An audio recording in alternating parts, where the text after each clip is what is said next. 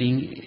Second one is Ecclesiastes, uh, chapter 1, starting at verse 1, and it's on page 697 of my, prayer, of my um, Pew Bible.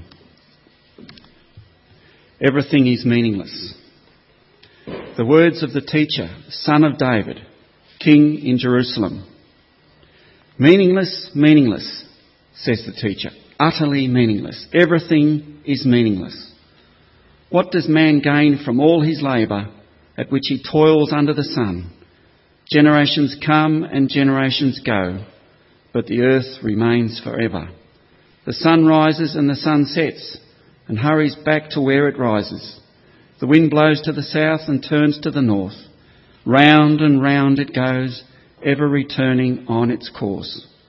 All streams flow into the sea, yet the sea is never full. To the place the streams come from, there they return again. All things are wearisome, more than one can say. The eye never has enough of seeing, nor the ear its fill of hearing. What has been will be again. What has been done will be done again. There is nothing new under the sun. Is there anything of which one can say, Look, this is something new? It was here already, long ago. It was here before our time. There is no remembrance of men of old, and even those who are yet to come will not be remembered by those who follow. I, the teacher, was king over Israel in Jerusalem. I devoted myself to study and to explore by wisdom all that is done under heaven. What a heavy burden God has laid on men. I have seen all the things that are done under the sun. All of them are meaningless, a chasing after the wind. What is twisted cannot be straightened. What is lacking cannot be counted. I thought to myself, look, I have grown and increased in wisdom more than anyone who was ruled over Jerusalem before me. I've experienced much of wisdom and knowledge. Then I applied myself to the understanding of wisdom and also of madness and folly. But I learned that this too is a chasing after the wind. For with much wisdom comes much sorrow. The more knowledge, the more grief.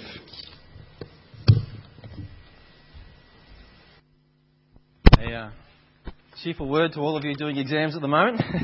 um, would you like to turn around and say good day to each other? I'll just take a minute to set up and I'll call you back. So, hello, my name is, and then do the same.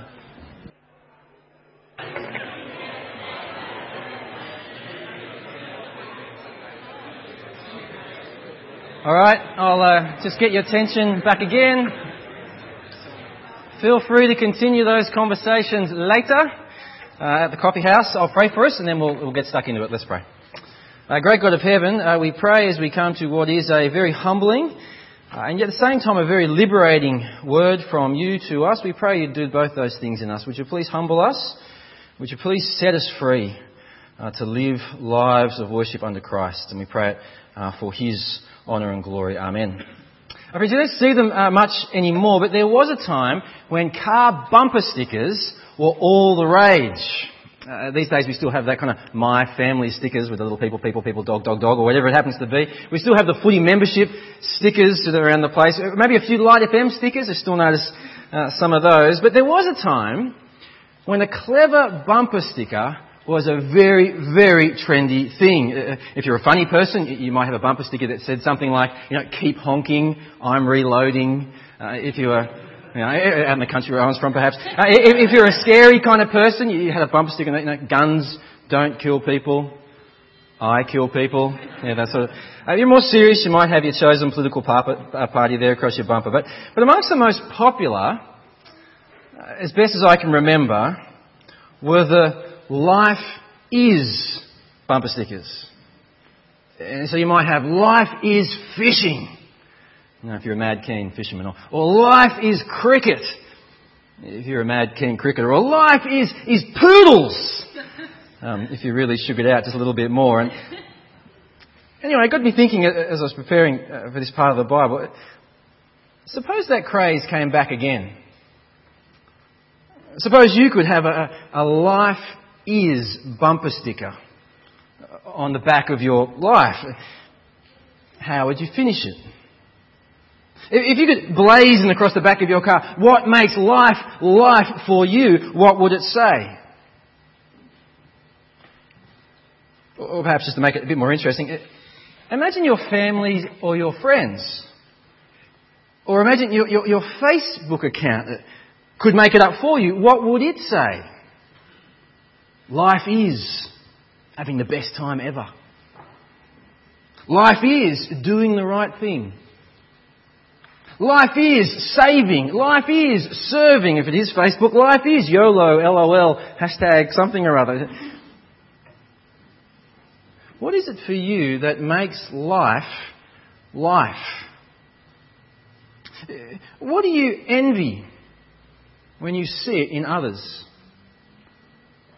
What do you want more of if only you could get it? What would it take to get life right? So as we come to the start of our new series in Ecclesiastes, I think that's what the author wants to help us with. He wants to help us finish the life is sentence.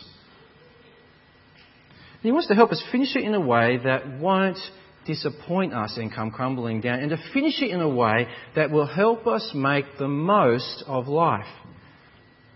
So as we come to the book of Ecclesiastes, we're taken to the edge of a, of a great assembly, literally an ecclesia. And we're taken there to hear the results of, of what is, if it's there in your outlines, if you've got those handy, the, the greatest research project of all time. A project with the potential to change every one of our lives. But before we listen in from the edge, edge, of the ecclesia, there's three things we need to know. Three things we need to know if we're going to both understand and believe what we're about to be told. Three things are these. The author, the aim, and the scope of this research. See, who is the author? In particular, why should we listen to him? Well, we should listen, to Ecclesiastes says, because this man is, the author of this work, is a, is a kind of Solomon. Now, now, some people argue that it actually is Solomon, others argue that it's kind of like Solomon. I actually don't think it matters. The point is that this man writes as a kind of Solomon. As a Solomon figure, you see there in verse 1, in verse 12, and verse 16. Do you catch those? Verse 1, verse 12, verse 16. The son of David, the king of Israel, the ruler of Jerusalem. We're supposed to see this one, if he's not Solomon, and he could be, just like Solomon. We're supposed to hear this one just like Solomon. Why? So that we will trust the very hard things he's about to tell us. After all, do you remember our reading from 1 Kings? Uh, do you remember all that Solomon had? All of his wealth? All of his wisdom? Even more than Heman, we're told. So I take it it's pretty wise. That's what this guy's got.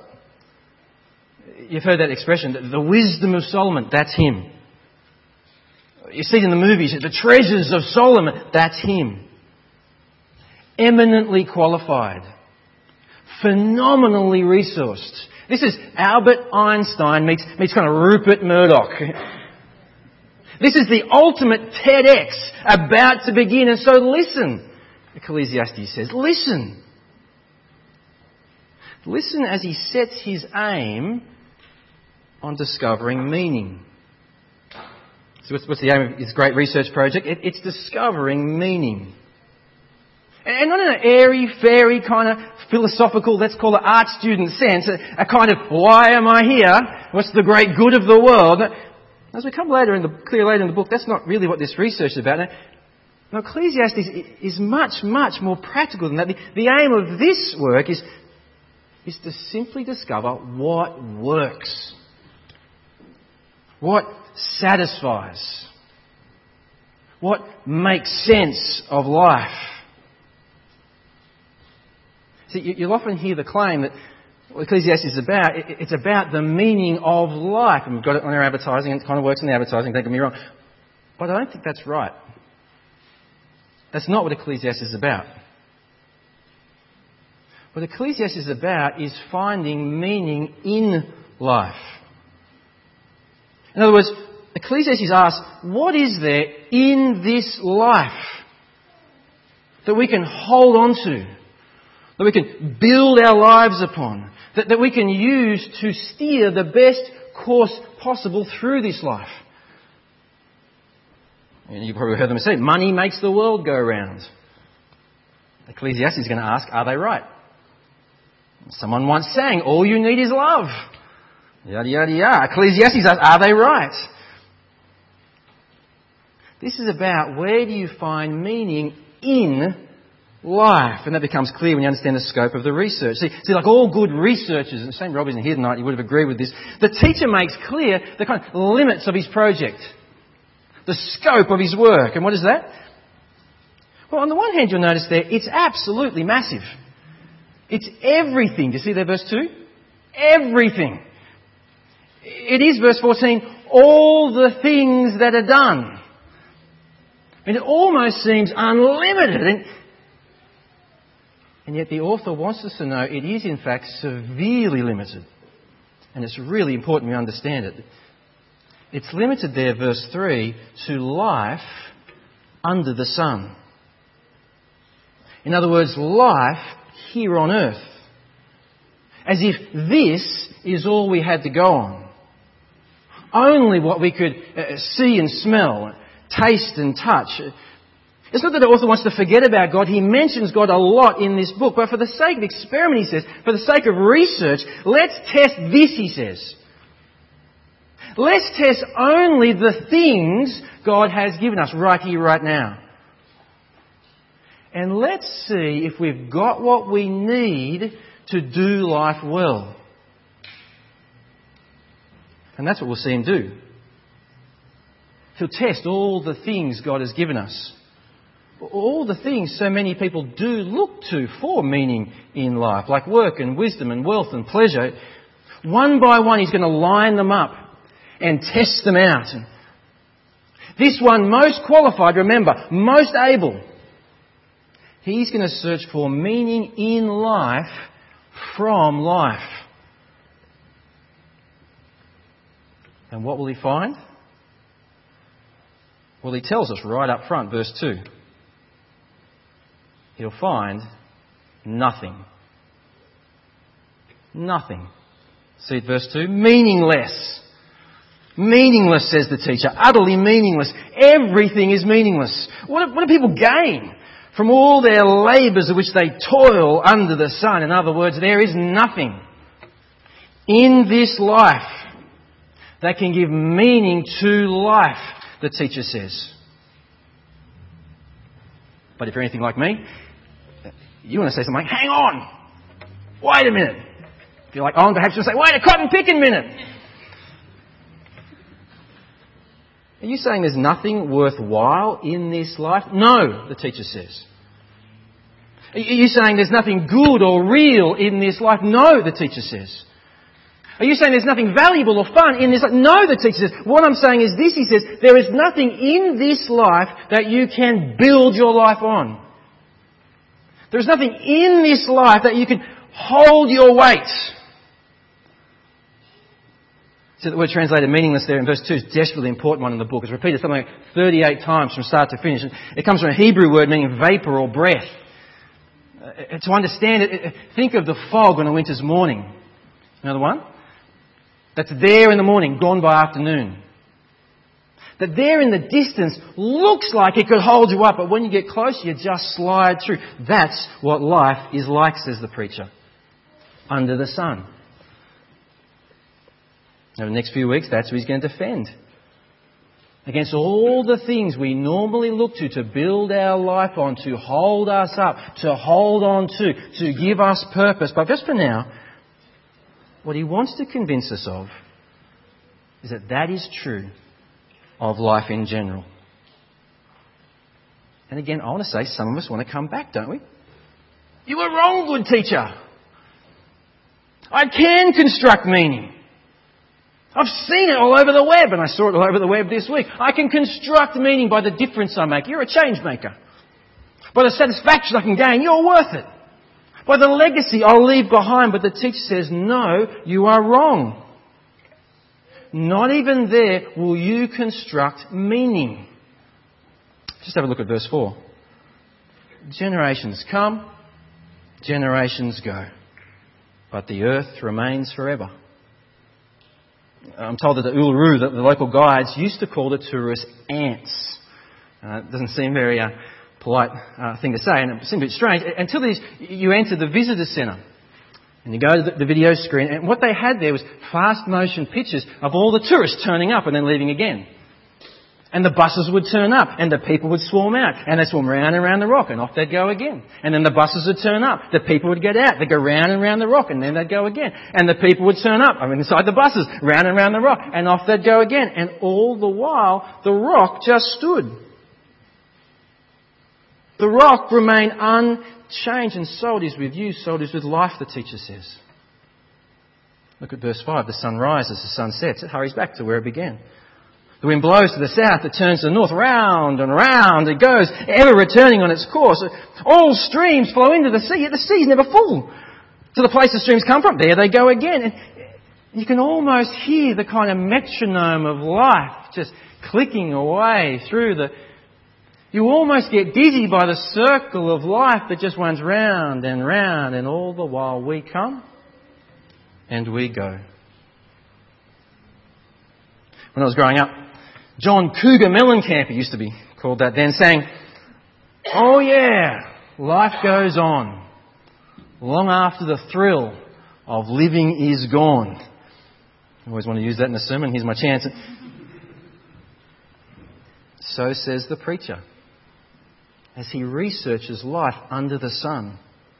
With or without us, life goes on. With or without us, nothing changes.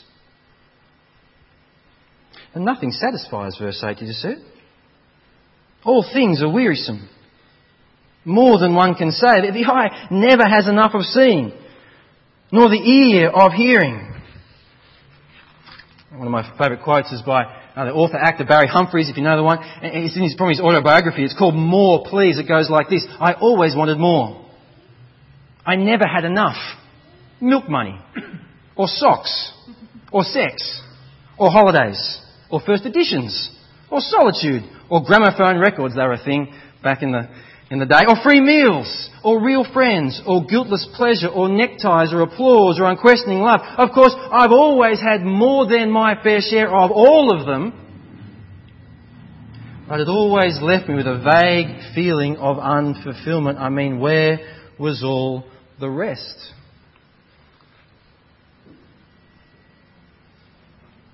And that's what life is like, says the preacher. Nothing under the sun ultimately satisfies. But of course, none of us really believe that, though, do we? Especially, can I say, if you are young. You particularly cling to the vaporish hope that the next big thing will do it for you. The next iPhone 6, the non-bendy one, the, the next stage of life, better non-bendy, no, probably more bendy. The next promotion at work, when I finally get the girlfriend, or the boyfriend, or the spouse, or the child, or the house, or the holiday, then I'll be satisfied. Then I'll have enough. But, but then if we stop to think, we remember, don't we?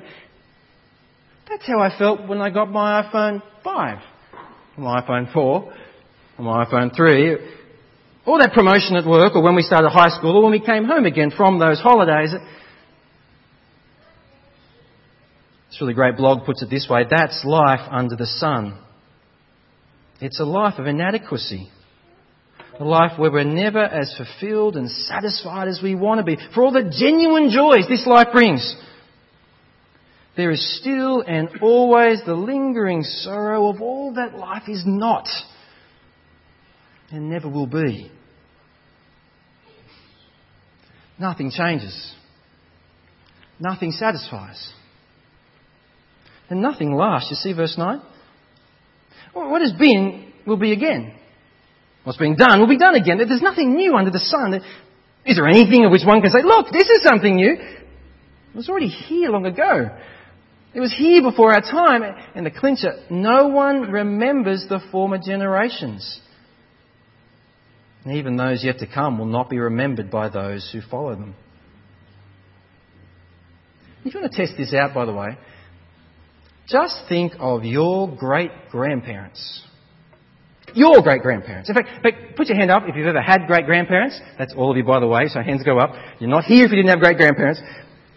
And then take your hand down as soon as you can't answer that. Just every hand up now. This is what we're doing, okay? You can do it like that if you're uncomfortable. Everyone else like this. Take your hand down again as soon as you can't answer one of these questions. What were their names? Hands up if you know, hands down if you don't. Where did they live? What did they do? What did they like? What did they achieve that you still remember today? One hand left in the back of the room. I'm okay with that. The hand can stay up. Either way, it proves the point, doesn't it? If you don't know, if you don't remember, you who more than anyone else in the world has a vested interest in know, without them you're not here, who else will? No one. And as it was for them, so it will be for you.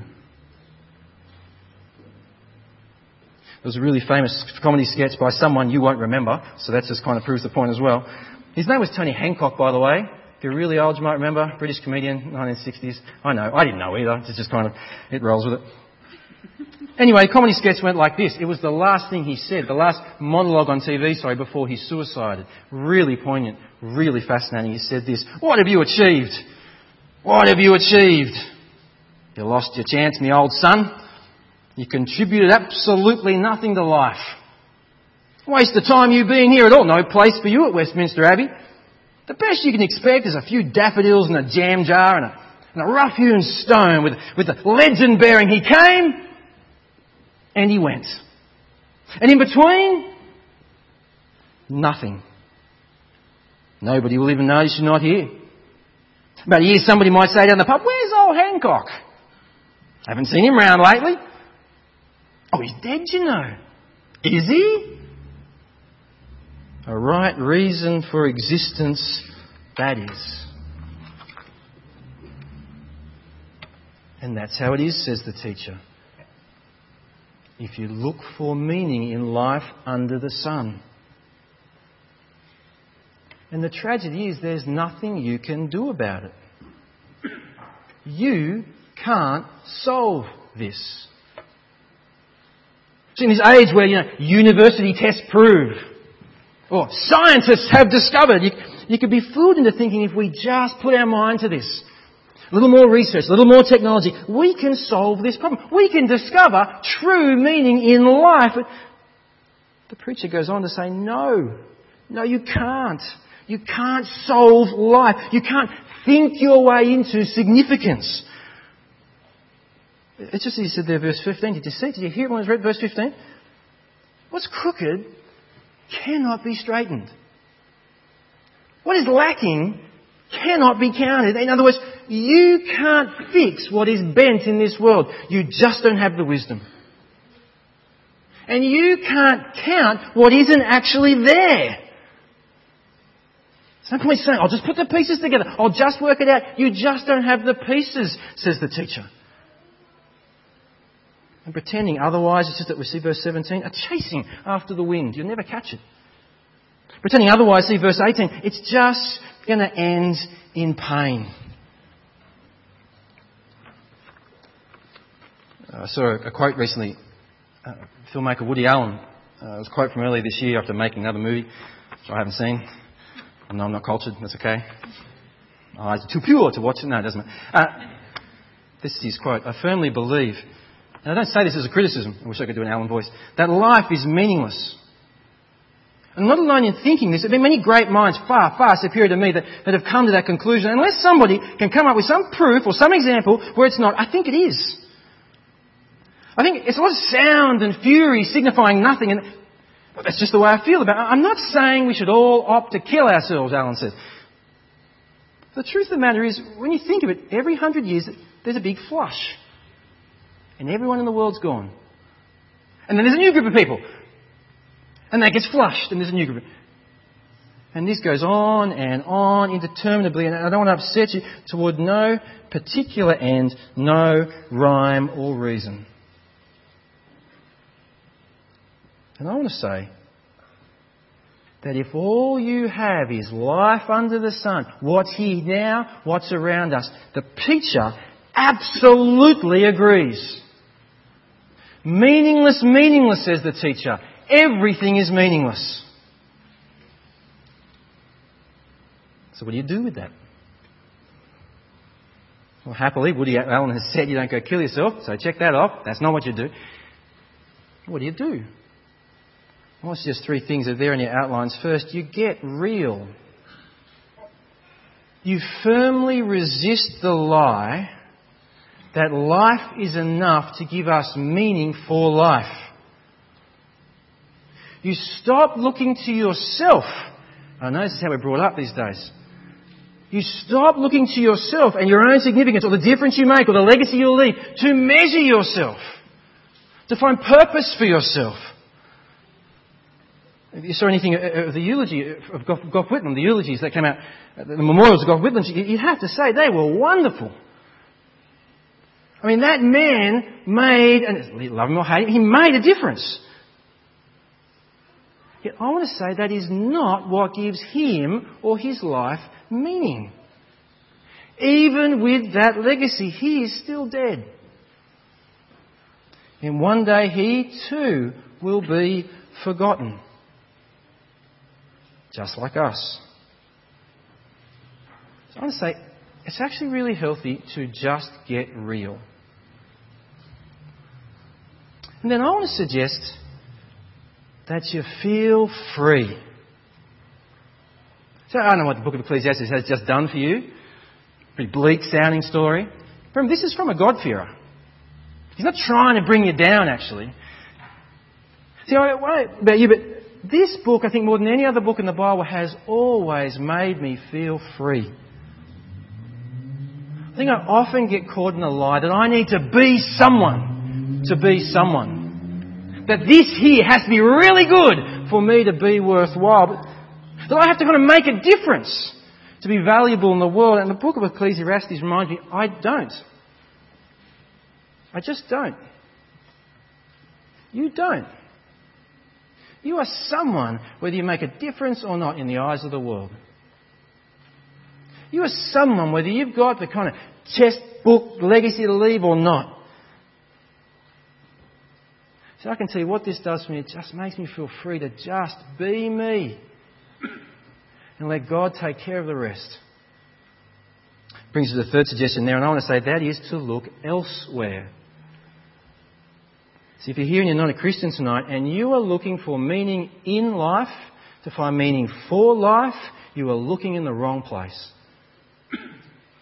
And I want to say too, if you are a Christian and you are looking in life for meaning for life, you're looking in the wrong place. No matter what the advertisers tell us, no matter what our culture tells us, no matter what your neighbours are doing, it, real meaning, real value, real satisfaction, real life does not come from this life. It comes from somewhere else. See, according to Ecclesiastes, I think if you were to finish that sentence, life is, at least so far in the book, I want to say life is more than this. Life is more than this. As we wrap it up tonight, there's a great story told about these two boys who are sitting around on a, on a rainy summer's day and they decide to do a jigsaw puzzle. Just kind of gives you some sort of clue just how bored uh, that they were. Anyway, they did a jigsaw puzzle and the story goes that they made absolutely no progress. Couldn't work it out. So one of the boys kind of flips the lid of the box, looks on the other side, and what does he see? He sees kind of a medieval scene with the king in the centre. And he yells out to his friend, now I see it! The king is in the centre! And of course, once they recognise that, all the other pieces fall into place. All of the rest begins to make sense. Friends, as we come to the end of Ecclesiastes chapter 1, I want to pray that it may be that way for us. That we may see, not yet in Ecclesiastes, but as we travel through the Bible, the King in the centre. Now, we always look to Jesus to make real sense of this world, Now, I want to say, I don't think we're going to make sense of absolutely everything this side of Jesus' return. But I pray we'd trust Him all the same. They wouldn't choose the lackluster alternatives, but we'd build our life on Him, the one who gives true meaning. As Paul will say to the Corinthians, it's because of Him that you are in Christ Jesus, who has become for us wisdom from God. You are in Christ Jesus, who become for us meaning for life. We're going to hear more and more about that over the next few weeks. Let's pray.